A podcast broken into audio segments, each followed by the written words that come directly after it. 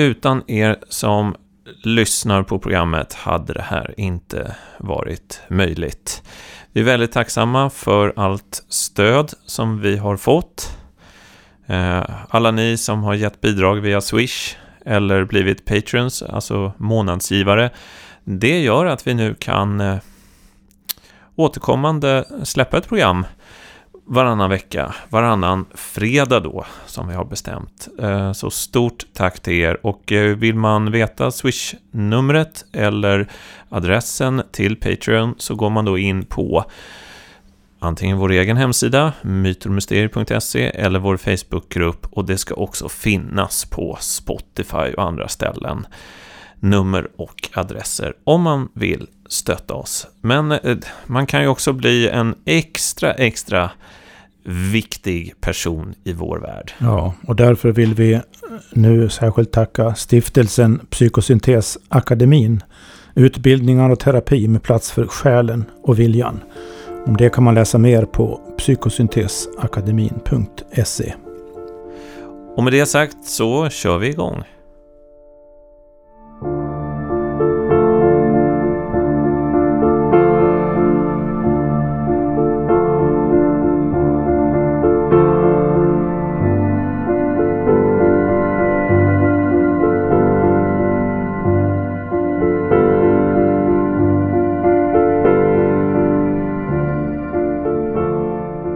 Det här programmet tänkte jag att temat skulle vara medeltida robotar.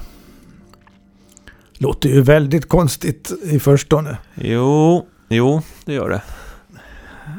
Är inte det något nytt det där med robotar som, som automater som gör saker själva. Är inte det något nytt nu som hotar att ta jobb allt möjligt? Det diskuteras om artificiell intelligens och man har industrirobotar har man haft sedan 70-talet någonting och framåt. Ja. Industrin är väldigt nytt och modernt, är det inte det? Medeltida ja, det känns robotar. Sådär, nej, det känns som en sån science fiction-grej.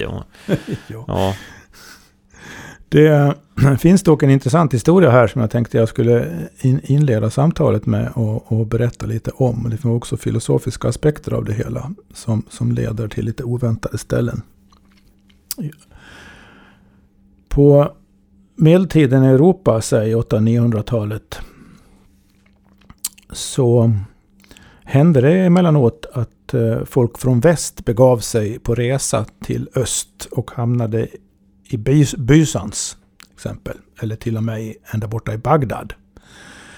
Och i både Bysans, eh, alltså Konstantinopel och i Bagdad och på en del andra ställen eh, inom framförallt den arabiska världen, men också som sagt Bysans, så hände det att man konfronterades på hoven där med de mest mirakulösa skapelser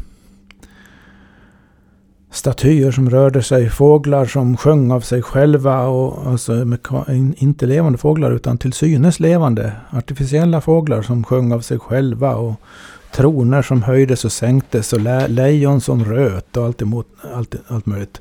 Av sig självt. Det väckte väldigt stor förundran. Jag ska läsa ett, ett citat här av en samtida skildring från 949 av en besökare i det bysantinska hovet bysantinska, hos den bysantinska kejsaren. jag läser, det här har jag bara på engelska, så jag läser det på engelska. Det här vittnesmålet säger så här. In front of the emperor's throne was set up a tree of gilded bronze, its branches filled with birds, likewise made of bronze gilded over, and these, alltså fåglarna, emitted cries appropriate to their species.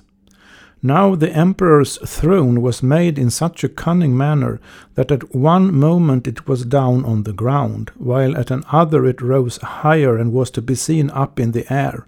This throne was of immense size, and was, as it were, guarded by lions, made either of bronze or wood carved covered with gold, which struck the ground with their tails and roared with open mouth and quivering tongue. After I had done obeisance to the emperor by prostrating myself three times, I lifted my head, and behold, the man whom I had just seen sitting at a moderate height from the ground had now changed his vestments and was sitting as high as the ceiling of the hall. Otroligt. Det här är bara ett exempel på en extraordinär automat som man kommer att kalla det senare. Och det här hade man ju inte sett maken till i, i väst överhuvudtaget på den här tiden. Man, man var helt förundrad och visste inte vad man, varken ut eller in, hur man skulle förstå det där.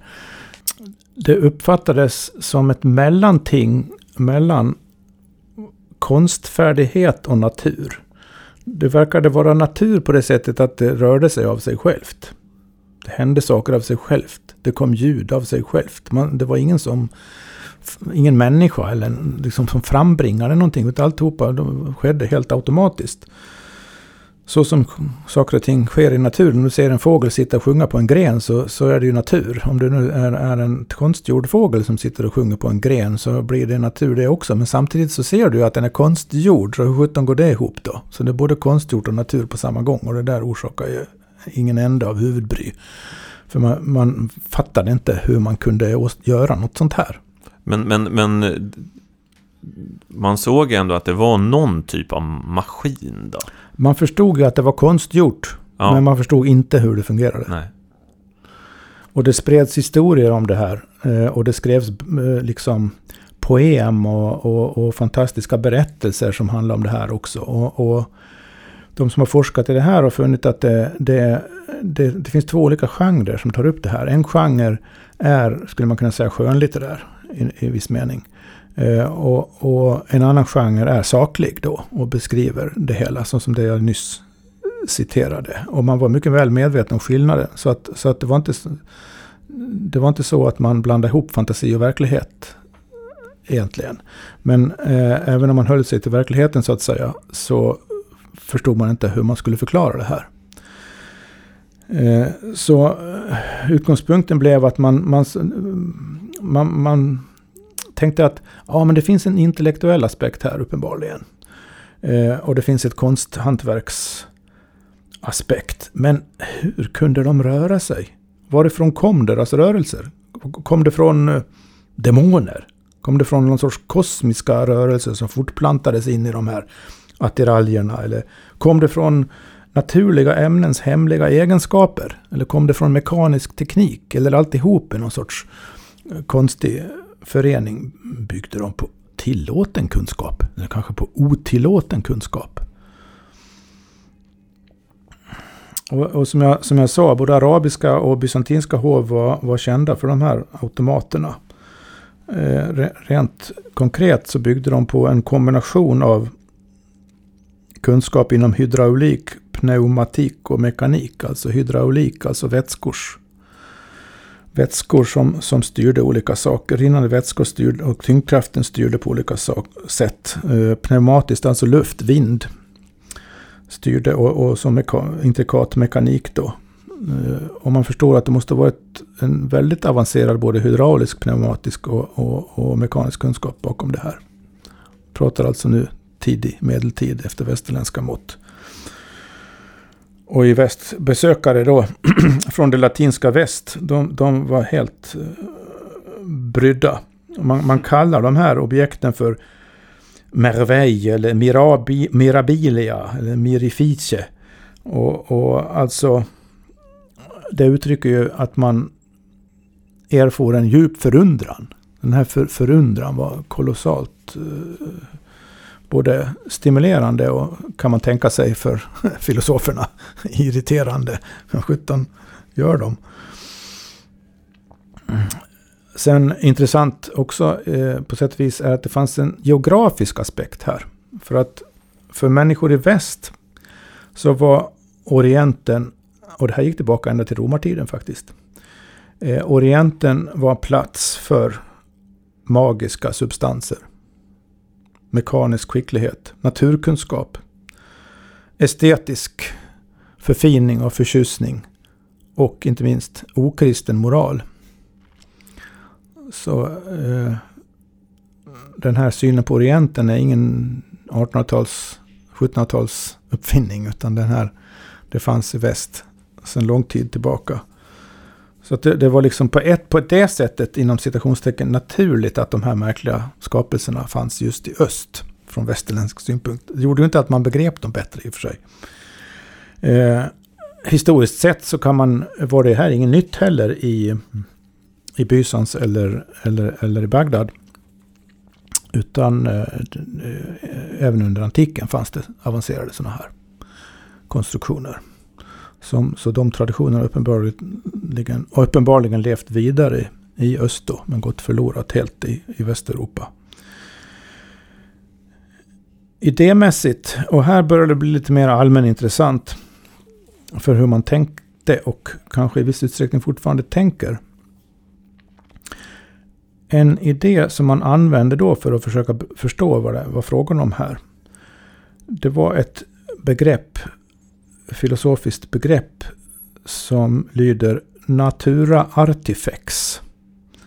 Alltså naturen som konstnär eller konstskapare eller konstfärdig.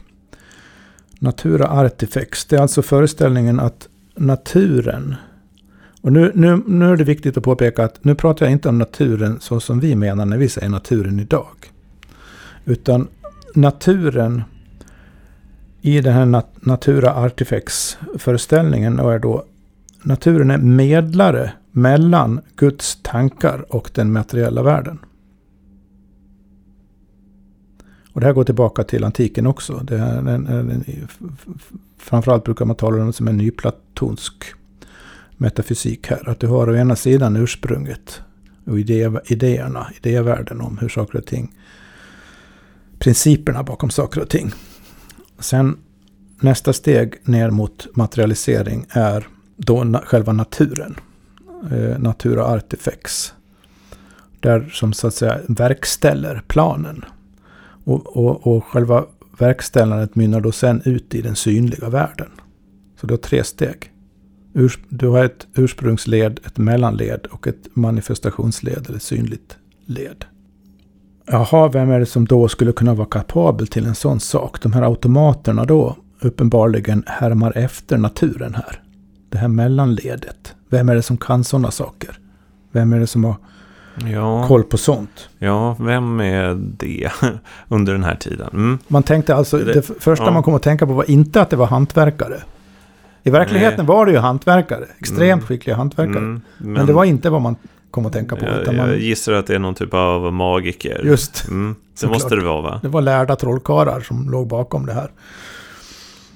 Eh, de kunde tydligen, resonerar man då, manipulera himmelska krafter. Och använda de här hemliga krafterna hos naturliga substanser. Och så kunde man åkalla demoner för att ge dem liv och rörelse. Påminner det här om någonting? Ja, alltså man manipulerar. Ja, det, det enda jag tänker är att det, det kanske är någon typ av magisk eh, verksamhet. Alltså... Ja. Mm. ja, det var ju så man tänkte. Man mm. försökte, man uppfattade de här automaterna som något halvt övernaturligt, fast naturligt. Ja, okay. Så hur skulle man kunna bringa reda i det då? Vad var det de lyckades med där i Bysans och Bagdad egentligen? Jo, de måste på något sätt eh, träda in i naturens ställe. Vi, vi hade det där schemat, nyplatonska, i grund och botten nyplatonska schemat. Där trestegs ja, skapandet ja, av världen. Just det. Är, är, det här, jag tänker, är det här det gamla Egypten med farao där i, i mitten som någon typ av eh, förmedlare av kraften. Ja, det är, det är ju en, den generella underliggande idén här, om vi pratar om det på idéplanet, är ju, är ju att du har tre steg. Du har ett ursprung, du har en medlare från ursprunget till det som ska bli till, som sen blir till, alltså själva världen. Så du har, du har Guds tankar, du har mellanledet som tillför energi och, och eh, differentierar det hela. Och så har du resultatet, den synliga världen. Och det, det, det, det schemat går igen då i det gamla Egypten, det går igen i all möjlig teologi, det går igen i nyplatonsk filosofi, det går igen här hos de här medeltida tänkarna som försökte förstå vad sjutton man gjorde där i Bysans med de här fantastiska automaterna.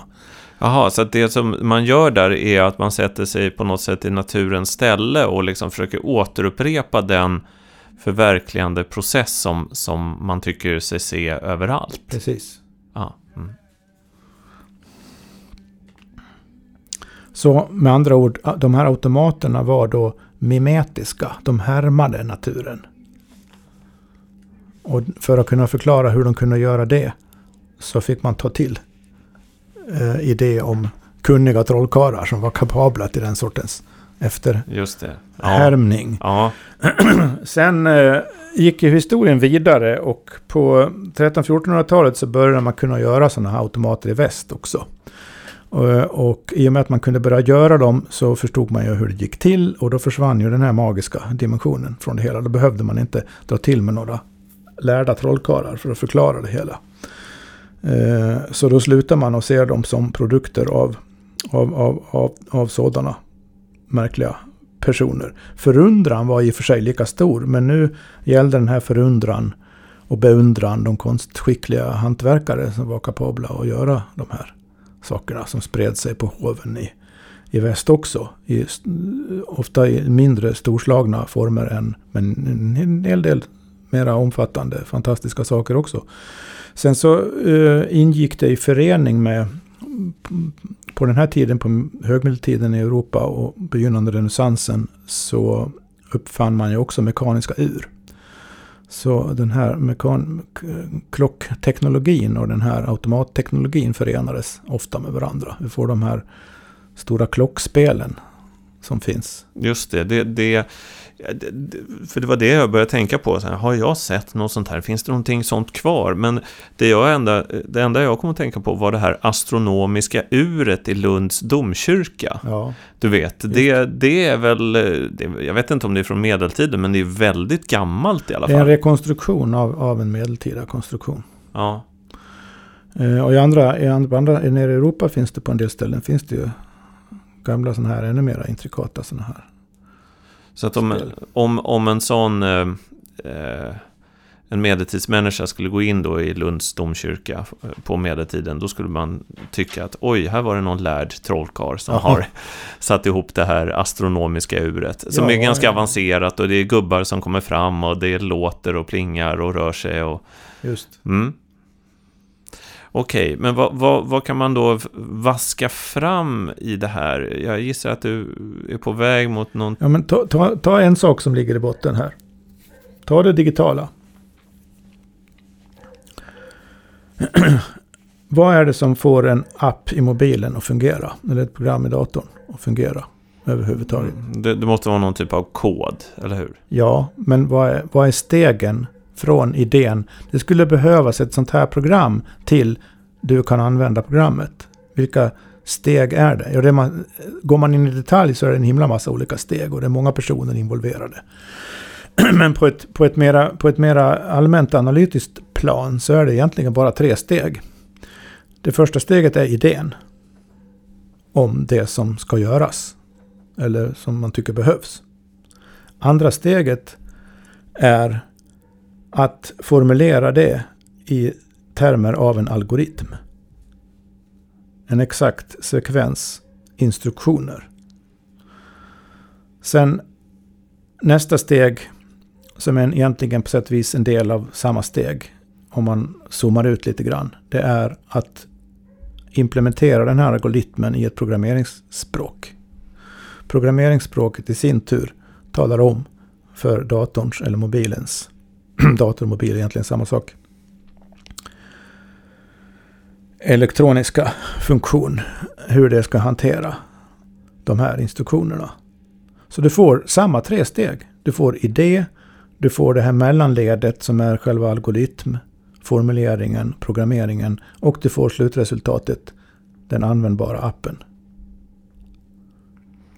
Jag, jag, jag, tror för att jag ska förstå liksom djupet i det här så, så, så måste vi göra det enklare.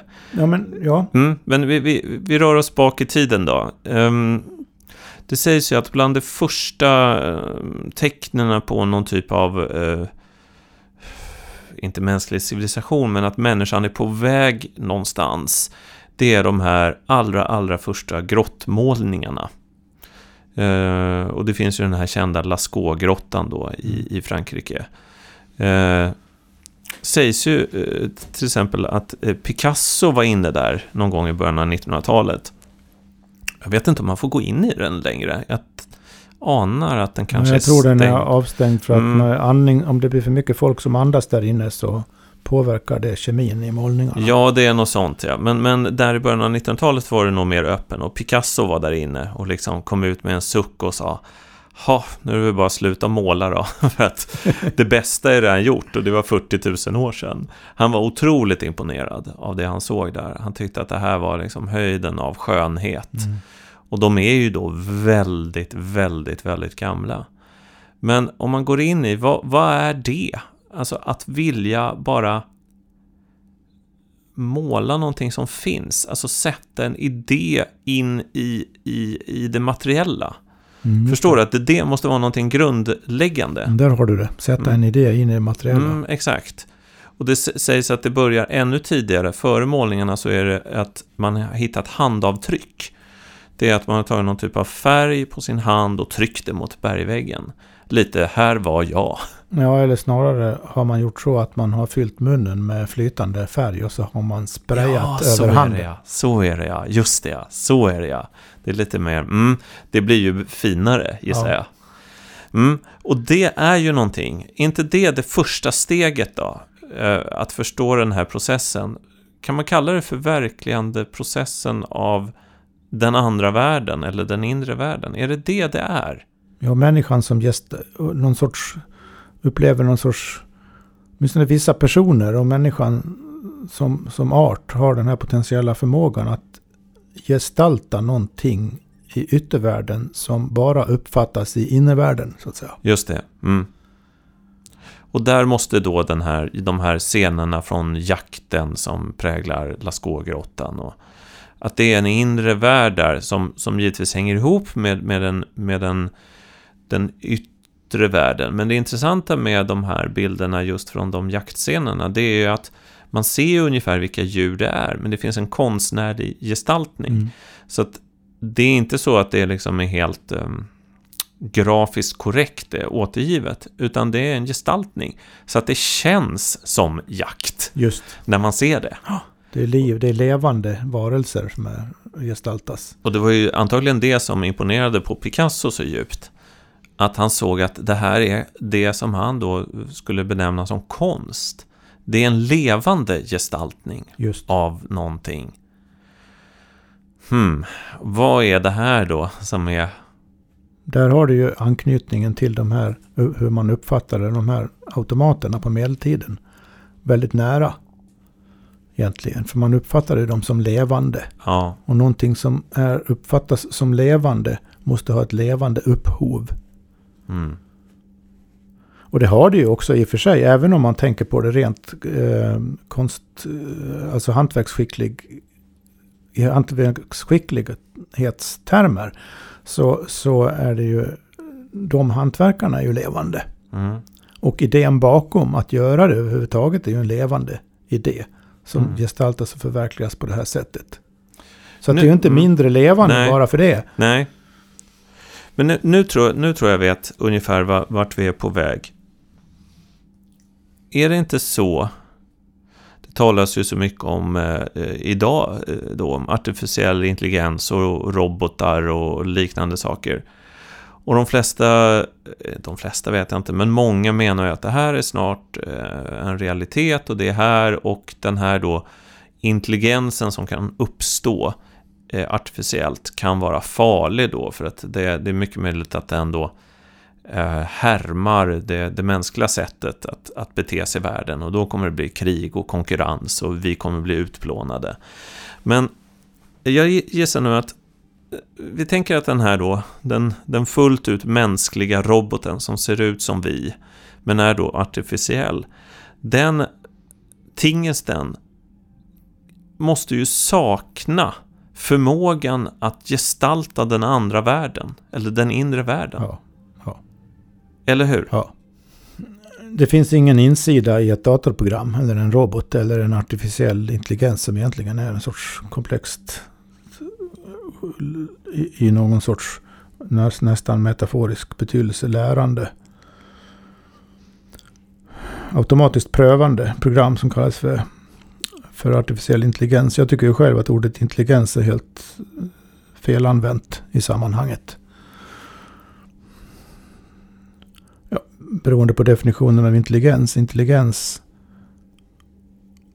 i någon sorts mänskligt djupare meningsfull mening förutsätter ju den här inre varseblivningen och den här gestaltningsförmågan. Egentligen använder vi ju var och en som inte ser sig som varken konstnär eller någonting använder ju den här gestaltningsförmågan så fort man försöker berätta om någonting för en annan människa. Om så bara vad man gjorde innan på dagen så använder man ju den här gestaltningsförmågan. Så det är, ju en gradskillnad mellan att berätta vad som hände på jobbet och att skriva, skriva ett stort poem eller någonting. Det är ju en gradskillnad. Det är ju sam, bygger ju på samma gestaltnings, grundläggande gestaltningsförmåga och mottaglighet för denna förmåga. När du berättar vad som har hänt dig i något vardagligt avseende så, så hör ju jag det, relaterar ju jag till det i mitt inre. Det som kommer från ditt inre relaterat till mitt, mitt inre. Tack vare att du kan gestalta det så att jag hör det och uppfattar det i ditt kroppsspråk och allting. Så att, att, att vara levande har, med, har, har, väldigt mycket med det att göra. Och, och att, att, att, att den, den närvaron, det livet, skulle kunna mekaniskt reproduceras ser jag som en ren vanföreställning. Det är, det är faktiskt ett sätt att tänka som är väldigt likt de här medeltida eh, filosoferna som inte fattade hur sjutton de där automaterna kunde... Just det, och alltså, därför så trodde de Alla de här de... överdrivna spekulationerna om AI är grundade på magiskt tänkande i dålig mening. Just det. Så att man, man, eh, man ser en magi som inte finns där. Alltså man förlägger också magin i det imponerande i, i en sån teknisk sak, men ser inte den, den reella, den riktiga magin som finns i det levande, som finns i människan. Just. Just det, det är sant. Det här är ju utbrett. Det har ju vi benämnt någon gång hur, hur du och jag har haft flera samtal ute på olika scener och talat om artificiell intelligens. Och det kommer alltid en fråga mot slutet som säger att Ja, men eh, jag tycker ni har pratat lite för lite om att det egentligen är kört för oss människor. Och eh, då känner jag ofta i lokalen att det finns en sån uppfattning och det finns också en vilja att, att få höra det. Det måste ju vara i grunden en längtan efter magi. Där man inte tror att den magin finns i människan som den är, utan att den bara kan uppstå i det artificiella. Ja. Någonting som är kraftfullt och vi är ju ingenting och vi är så begränsade, men i det här då som ska skapas så kommer det stora finnas. Men ett annat svar skulle ju vara då att det stora redan finns här. Ja, och att det kanske inte behöver skapas i den formen för att vi ska upp, upp, erfara den här sense of wonder egentligen. Nej. Men frågan är då hur stort? För att många skulle ju kunna mm, på ett modernt sätt säga ja, det är klart det finns en viss typ av inre liv skapat av vårt medvetande och eh, sådana saker. Men, men eh, man skulle kunna expandera där och säga att det inre är enormt. Det är enormt stort. Ja, och det finns en twist på det här som Jaha. kastar det hela i ett annat ljus också. Jaha, okej. Okay. Ja. Um, om man nu tar... Om man på väldigt stort, fullständigt liksom um, accepterande allvar tar till sig den här tanken att yttervärlden och in, den inre världen och yttervärlden två sidor av samma, värld, samma verklighet. Det är alltså två aspekter. Det, det, det, är alltså, det finns egentligen ingen skillnad mellan yttre och inre. Utan det som vi kallar yttre är en sida av verkligheten som är den så att säga manifesterade synliga delen av verkligheten. Medan den inre världen är den osynliga delen. Men egentligen är det två sidor av samma sak. Två sidor av samma mynt eller hur man ska kalla det. Det här har vi väldigt svårt att liksom riktigt föreställa oss. Men om man, det innebär ju då att om, om, om, om jag säger att jag är keramiker och skapar en kruka. Då för ju jag in en del av mitt liv i krukan. Krukan blir, är, är en, så att säga, en förlängning av mig. Och så köper du den där krukan. Eller får den. Och så ställer du den hemma och använder den. Vems energi innehåller den? ja, du menar att en del av din energi är då kvar i krukan? Ja, tills den kanske ebbar ut så småningom och fylls med din istället då. Mm. Men den här, om man slutar göra en radikal åtskillnad mellan inre och yttre, då, då är man nästan tvungen för att vara konsekvent. Och tänk, börja tänka i sådana här termer. Mm. Och då låter det plötsligt så himla magiskt och förtrollat och konstigt. Och nej, men så kan det väl inte vara. Eh, för många har jag märkt när jag väckte den här tanken. Men egentligen är, är, det ju, är det ju bara en logisk följd av... Om, för att om det inte är någon dualism, om det är två sidor av samma sak. Då måste det ju på något sätt hänga ihop på det här viset. Ja, men ta en ganska så, det här kommer jag på nu, att ta en ganska så konkret sak som finns i vår tid. Ta Picasso igen. Uh, han gjorde faktiskt krukor också, en del. Ja. Han höll på med det mesta. Om jag skulle ha en kruka här inne som Picasso hade gjort. Dels så, så finns det ju ett enormt ekonomiskt värde. Jag gissar att de kostar säkert flera miljoner. Eh, men eh, säg att jag istället skulle ha en kruka som en robot har gjort utefter, där man har liksom en 3D-skrivare skrivit ut Picassos kruka. Mm, nu finns det ju också program som kan härma kända konstnärer så att det jag giss, sätt inte går att skilja på dem. Så att det, är fullt möjligt och det, säkert att ja, framställa åtminstone en Picasso-målning. Jag kan tänka, tänka mig det, men, men många skulle nog bara avfärda det här som larv. Men jag skulle säga att den äkta Picasso-krukan skulle ha en annan laddning. Är det inte det alla auktioner och sånt här bygger på? Jo. Vad är värdet i, ja. i någonting som är så att säga äkta? Vi har ju det här, inom, I konstvärlden, auktionsvärlden, så pratar man om proveniens. Mm. Vad, vad, vad, man måste superdetaljerat dokumentera. Är det här verkligen en, en, en, en Picasso eller vad är det? Mm, precis. Kan man inte göra det så är det tveksamt och då är det inte lika värdefullt. Nej, per definition. Exakt. Så där så finns ju originalets och många vill ju bortförklara det här då och säga att det, det, finns en mytbildning kring originalet och finns ett ekonomiskt värde i originalet för att i, i, om du bara kan göra billiga kopior så, så, så är inte någonting värt någonting. Men, men jag, jag tror faktiskt att det är en sån, sån eh, att det finns en skillnad. Jag, jag, kan ta ett exempel som är då väldigt tydligt, för det är så otroligt. Det, är väl, det här är ett av de kraftfullaste konstnärliga uttrycken som gjorts. Och, ehm, det var när jag var i Rom första gången, så kom jag in i Sixtinska kapellet. Och då kände jag mig i princip knockad av den konstupplevelsen. Ehm, och då hade jag ju jag hade läst så många böcker böcker, jag hade sett filmer om Michelangelos eh, målningar då inne i det här kapellet. Jag, jag, hade, jag kunde dem utan och innan, men ingenting kunde mäta sig mot att stå där inne och omslutas av den riktiga konsten som då, med vårt språkbruk i det här programmet, kanske har lite av hans laddning då. Nej men jag, det är väl klart att det är så. Jag tror, eh, om de, de allra flesta människor som, som reagerar ju... Jag skulle säga att det är normalt att reagera så. Vad vi inte gör ofta i det moderna samhället här, det är att vi drar inte de filosofiska konsekvenserna av den reaktionen. Den, den, den sortens reaktion har så att säga ingen filosofisk plats i hur vi tänker om, om världen. Det intressanta är ju om man ser en människa som ett energetiskt system, alltså en människa är inte en, en, en fast materiell sak som ett bord eller någonting, utan en människa är en manifestation av en viss konstellation av energier. som har en osynlig sida. Och den synliga människan är manifestationen av denna osynliga sida. Då, då, då är just det, då, då, då fort den som människan i sig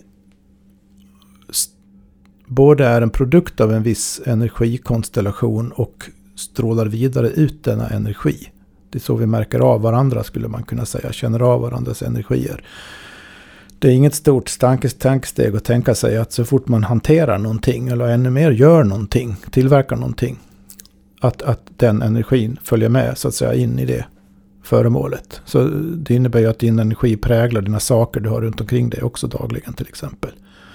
Det, det, det, här, det här, för alla andra folk utom vi, moderna människor, så är det ett fullständigt normalt sätt att resonera. Och en del av vardagliga tänkesättet.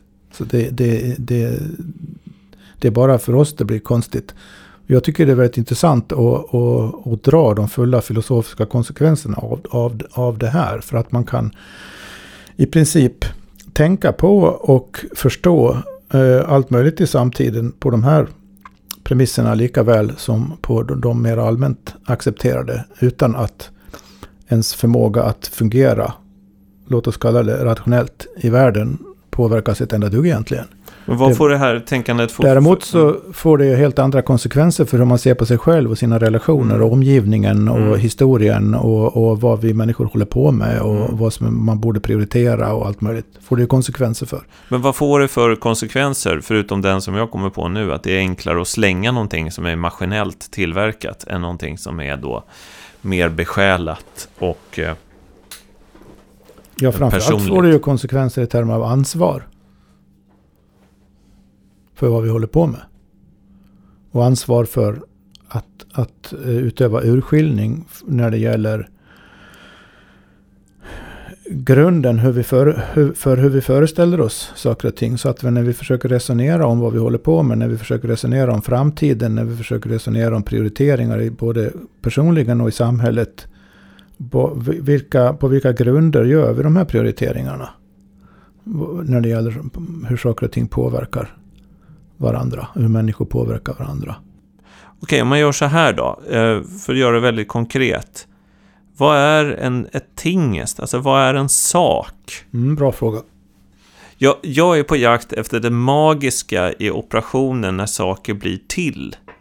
Eller hur? Det, ja, men ligger måste... inte den i den här trestegsprocessen? Jo. Som jag tror är faktiskt en metafysisk grundprincipiell process. Och inte bara någon ny platonsk filosofi som lärda kan skriva böcker om. Utan det är, är, är vad man har fångat där är man har fångat i den egyptiska kosmologin, man har fångat i den nyplatonska filosofin, mm. man har fångat det i all möjlig renässansfilosofi, man har fångat det finns motsvarande idéer i Kina och Japan alla kulturer som har formulerat sig om saken finns motsvarande idéer, mm. grundidé, nämligen att du har tre, enklaste formen är att du har tre steg. Du, du har ett ursprung, du har ett mellanled och du har det som finns, resultatet. I taoismen okay. har du det som tao, som, som mellansteget är yin-yang och slutsteget är de 10 000 tingen, det vill säga den synliga manifesterade världen. Okej, men nu kommer jag på en sak. Och det här kanske... Det kan vara så att det här kan knyta ihop säcken. Eh, I Bibeln står det människan är skapad till Guds avbild. Så pratade jag med en präst om, om det och det blev väldigt intressant för han sa så här. Ja, men någon sak som man måste komma ihåg det är att änglarna är inte skapade till Guds avbild. Eh, samtidigt är änglarna i någon typ av kosmisk gudomlig hierarki, de är liksom lite närmre Gud. Men de är inte skapade till Guds avbild, utan det, det gudalika finns i människan. Eh, där kan man, kan vi prata om ett annat avsnitt, kan man se lite kanske om någon typ av avundsjuka som de fallna änglarna kanske har mot människan. Men vad är då det gudalika? Tänk om det skapar kraften. Mm.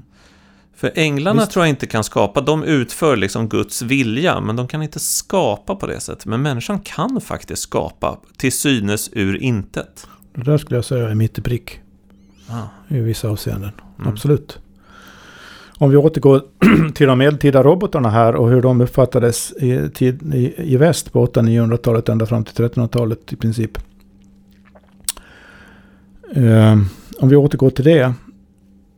Så väckte de då förundran. Och man, på den tiden tänkte man väldigt mycket mer spontant animistiskt än vad vi gör. Eh, fast det var ett kristet teologiskt sammanhang så var det liksom väldigt animistiskt jämfört med mera intellektuell teologi nu för tiden. Man konfronteras med dessa förunderliga skapelser. Antingen direkt om man faktiskt kommer dit eller man hör talas om det eller läser skrifter om det. Och så försöker man fundera. Hur kan det där ha kommit till? Och så kommer man fram till att ja, men det är lärda trollkarlar. De har förstått sig på den här trestegsprocessen i hur skapelse går till. Och därför har de kunnat manifestera det här.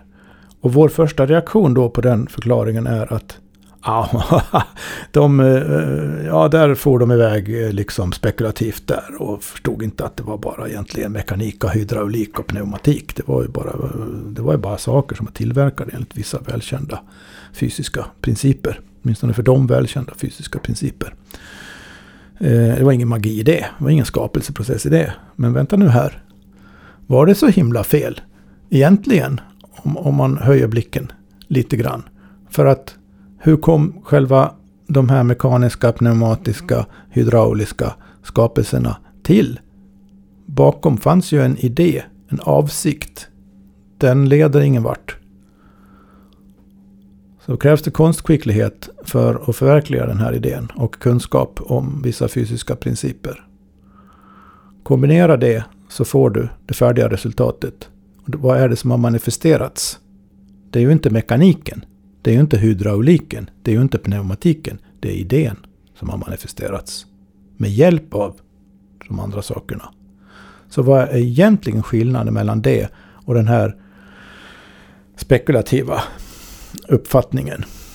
Filosofiskt sett är det ju ingen skillnad alls egentligen. Det enda som skiljer är kunskapen om stegens faktiska utförande. Och det här är ju då ingen liten sak. Nej. Det här är eh, någonting väldigt, väldigt eh, stort ju. Man kan också se, som vi har berört kort, hur en malplacerad eller fel, någon sorts missvisande användning av det här tänkesättet också leder leder till överdrivna föreställningar och projektioner om var livet finns i någonting. Så man kan få för sig som vissa av dagens AI-fantaster att livet finns i produkten. Den fysiskt manifesterade artificiella intelligensen i sig, i programmet. I själva verket så finns den ju i hela sammanhanget som inkluderar de som har byggt det och det samhälle som i vilket en sån idé kan växa sig så stark så att den så att säga inom citationstecken kräver att bli manifesterad. Det finns också en, en mera okult twist man kan ge det här. Ja. Och det är att om man tänker sig att det finns, om, värld, om verkligheten består i olika nivåer av existens. Där vissa är materiella och andra inte är materiella. Och de kanske har olika, vad ska man säga, fin, finhet av existens. Alltså materialitet på olika nivåer. Det vi kallar materia, materia är grov materia. Så finns det finare materia på andra nivåer. Det betyder att då finns det levande entiteter eller energier. som vi inte kan se men som existerar på sin egen nivå. Och en del av sådana entiteter kallas traditionellt för änglar och andra kallas för demoner. Eh, och lika väl som, eh, och nu tänker jag som någon medeltida människa här.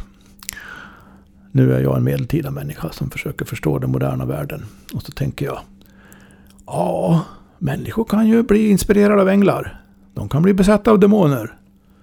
Om nu en robot är eh, en eh, existerande intrikat mekanism, precis som en människa också är på sätt och vis, eh, rent materiellt i sin externa form så att säga, Ja, men en, kanske skulle, en robot skulle kanske kunna bli besatt.